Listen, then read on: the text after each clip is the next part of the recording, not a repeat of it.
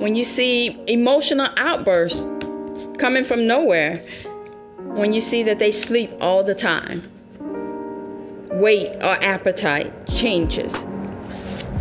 Be concerned when you see that they become quiet and withdrawn. And the worst of all, when you see that they're starting to use substance abuse to try to cope, that's when we need to step in.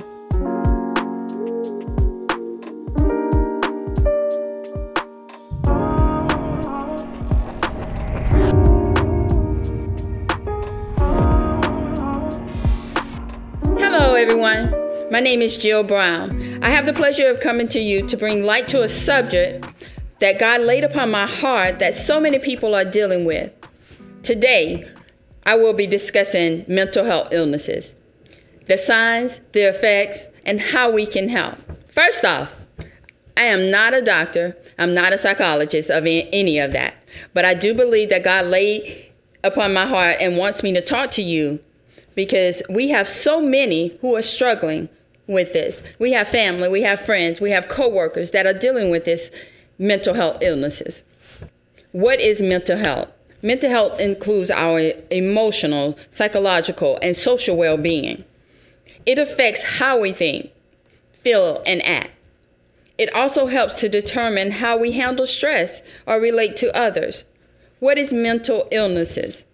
Mental illnesses are health conditions involving changes in our emotion, thinking, or behavior, or a combination of those. Mental illnesses can be associated with dis- distress and or problems functioning in our social, work, or family activity. The signs knowing when help is needed, feeling anxious or worried, when you see them, you know, we all get worried and stressed out from time to time, but when you see someone who is really feeling anxious and worried, I would be concerned. Feeling distress, or when you feel see them unhappy, those are signs of depression. When they're sad or being irritated all the time, lacking in motivation, energy, losing interest. When you see emotional outbursts coming from nowhere, when you see that they sleep all the time. Weight or appetite changes. Be concerned when you see that they become quiet and withdrawn. And the worst of all, when you see that they're starting to use substance abuse to try to cope. That's when we need to step in. We do not have to be experts to recognize when someone needs outside help if you can tell if a friend, family member is not doing well, they may need a greater network of support. This really saddens me how we can sit back and watch someone we know suffer, or if, even if we don't know them. As Christians, we should want someone to be better, to feel better. We should not even have to be Christians to want someone not hurting. I remember when I grew up, we had a village. I mean, if I did something wrong, my neighbor, my mom's friends, everyone would tell my mom. They would get me. But then when I got home, my mom would get me as well. People used to take the time out to correct, try to help someone back in the day. Now we just walk around that person like they they're nothing, like we don't even see them. Or even try to take the time out to see if we can even help them. I know that this world has gotten bad, but where is the true essence of love? We cannot just sit back anymore and watch. We have to pray, uplift, and encourage. We cannot judge.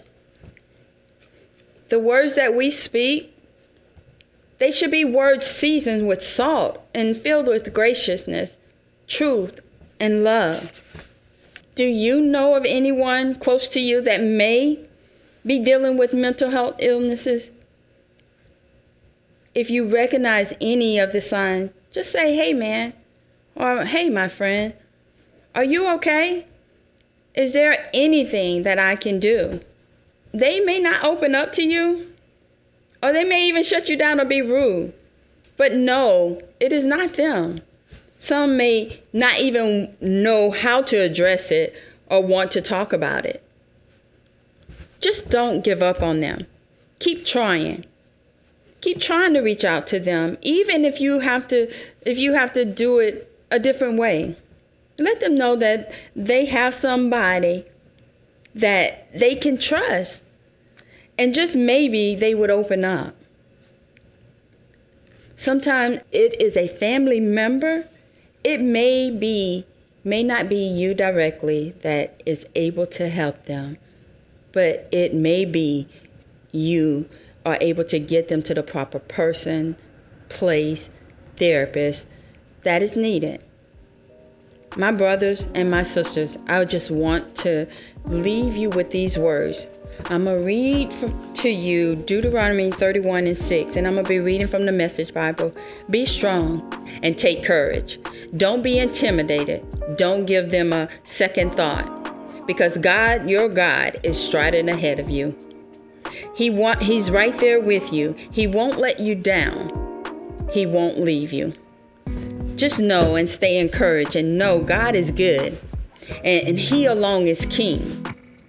Until next time, my friend, don't give up. We'll see you next time.